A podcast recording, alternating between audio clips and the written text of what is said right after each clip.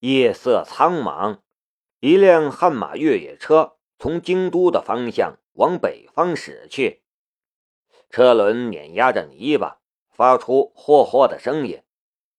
四野里是一片没有人烟的荒地，而车还在继续往前开，仿佛是在寻找最黑暗、最偏僻的地方。颠簸的路况让小气中的古定山醒了过来，他记得车子是在往蒙古方向行驶的，而蒙古也是他的逃亡之路的第一站。可是现在。他发现他在一条荒无人烟的小路上行驶，视野里的黑暗让他骤然紧张了起来。这是往哪儿开？古老板，刚才大路上有警车，我们得避一下。司机说道。老裘呢？他什么时候来？古定山问了一句，不知道为什么。他的心里总觉得不踏实。古老板，他会来的，你放心吧。”司机说道。车子继续往前开，雪亮的车前灯照亮了一片空间。前面是一片低矮的山丘，还有一个水库。古定山忽然意识到了什么，他突然拔出了枪，用枪指着司机的头。妈的！停车！司机跟着将车停了下来，但并不紧张。古老板，你这是干什么？古定山冷冷的道：“老子干这种事情的时候，你还在你妈怀里吃奶呢，想干掉我？你信不信我现在就干掉你？”司机淡淡的道。我相信。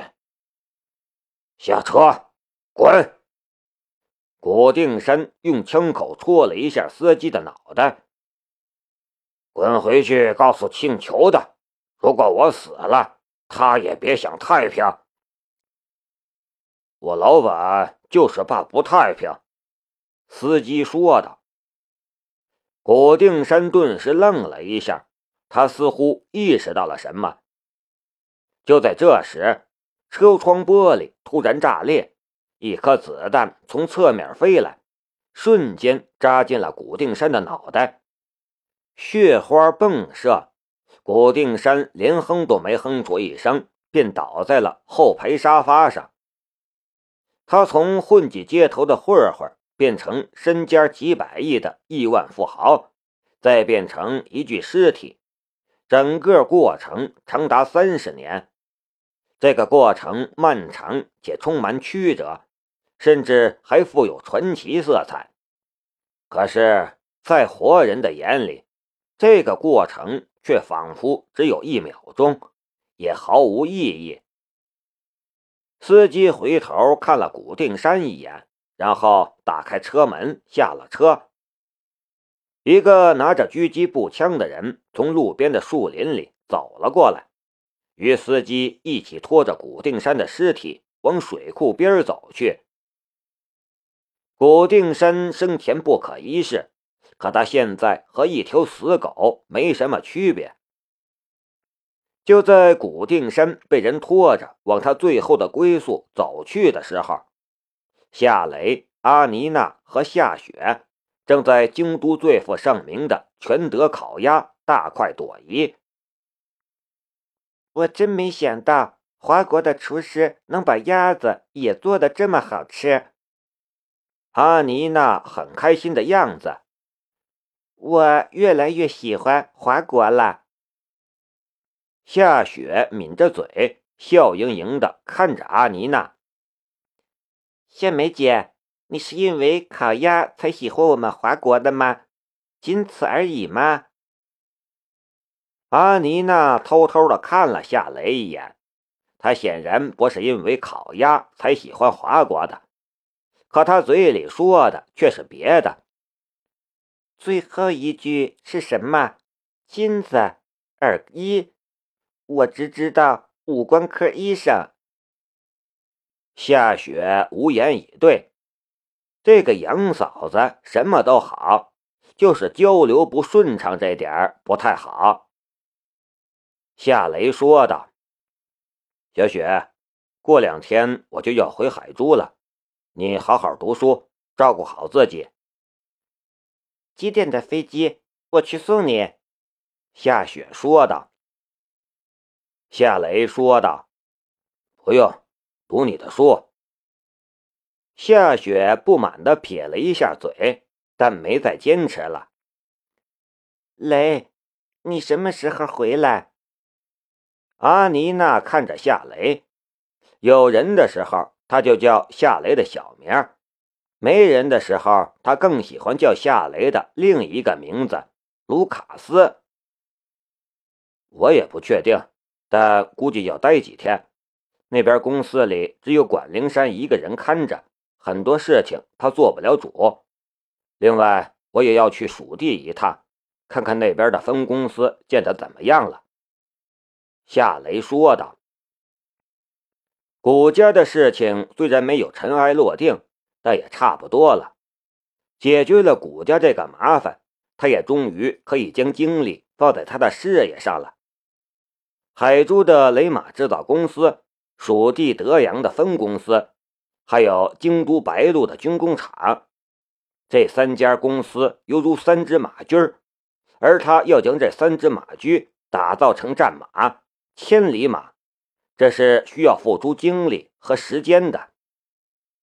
叮铃铃，叮铃铃，哥，是不是冰姐给你打电话来了？夏雪问道。不知道。夏雷掏出手机。看了一眼，却是一个陌生的号码。怎么不接电话？夏雪好奇的道。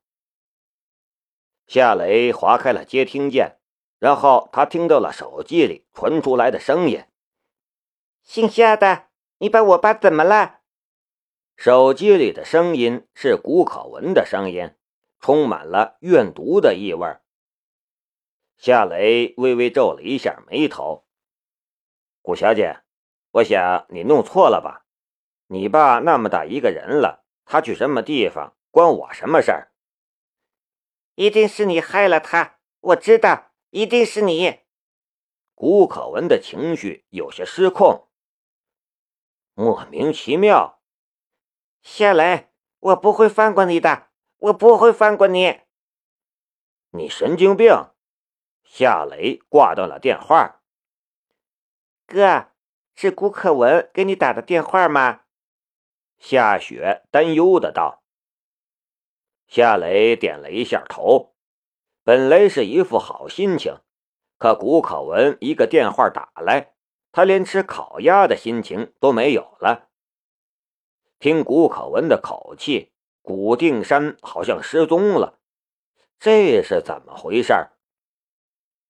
夏雷想给龙兵打个电话，可忽然又想起了白天龙兵在白鹿镇警察局叮嘱过他的话，他又打消了这个念头，心里也暗暗的道：“龙兵让我不要再掺和这件事，其实就是不想让我再招惹那几只老虎，避免惹火烧身。以他的能耐。”他会不知道古定山潜逃了吗？这样的事情根本就不需要我操心，我只需要防备着古家余党的垂死反扑就行了。古定山失踪了，古可武被抓了，古家就只还剩下一个古可文，一个女人。夏雷并不是很担心。夏雷沉默。夏雪却气呼呼的道：“那个女人还想怎么样？她给我们制造的麻烦还不够吗？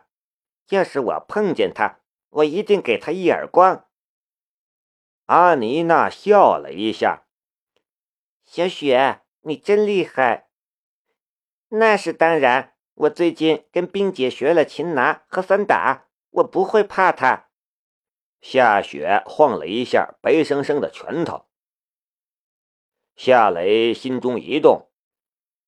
小雪，除了擒拿散打，龙兵还教你什么？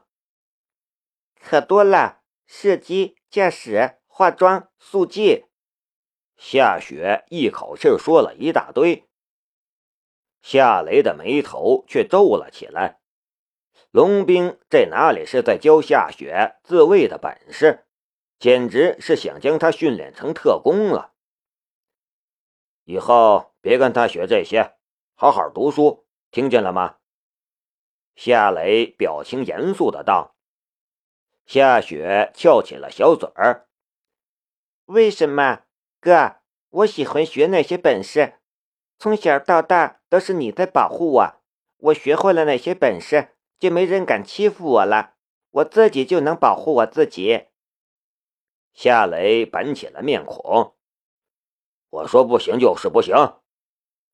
夏雪说道：“哥，我已经是成年人了，我有权决定我要学什么，我要做什么。你不能照顾我一辈子。还有，我已经不是小孩子了，请你不要再用看小孩子的眼光看我。”夏雷顿时愣住了，心也莫名其妙疼了一下。从小到大，夏雪都是一个乖乖女，也从来没有用这种口气跟她说过话。可是现在，她一点都不理解她的良苦用心。小雪，你哥哥是为了你好，成为特工是一件非常危险的事，你不会喜欢那种生活的。阿妮娜也劝说道。夏雪瞪了阿妮娜一眼，忽然从餐桌上站了起来：“我不吃了，我回学校去了。”小雪，你……阿妮娜站了起来，想劝夏雪留下来，可是夏雪却气冲冲的走了。夏雷说道：“算了，让他走吧。”这个年龄段的孩子还在叛逆期，等他以后真正长大了，他就会明白。现在说再多，他也听不进去。难道你已经默许他成为特工了吗？夏雷摇了一下头。没我的允许，谁也别想把他变成特工。哎，我要是有一个妹妹，她也一定会让我头疼。阿妮娜苦笑道：“我们也别吃了，我们出去看看他吧。”好吧，我们也走吧。夏雷起身离开了餐桌。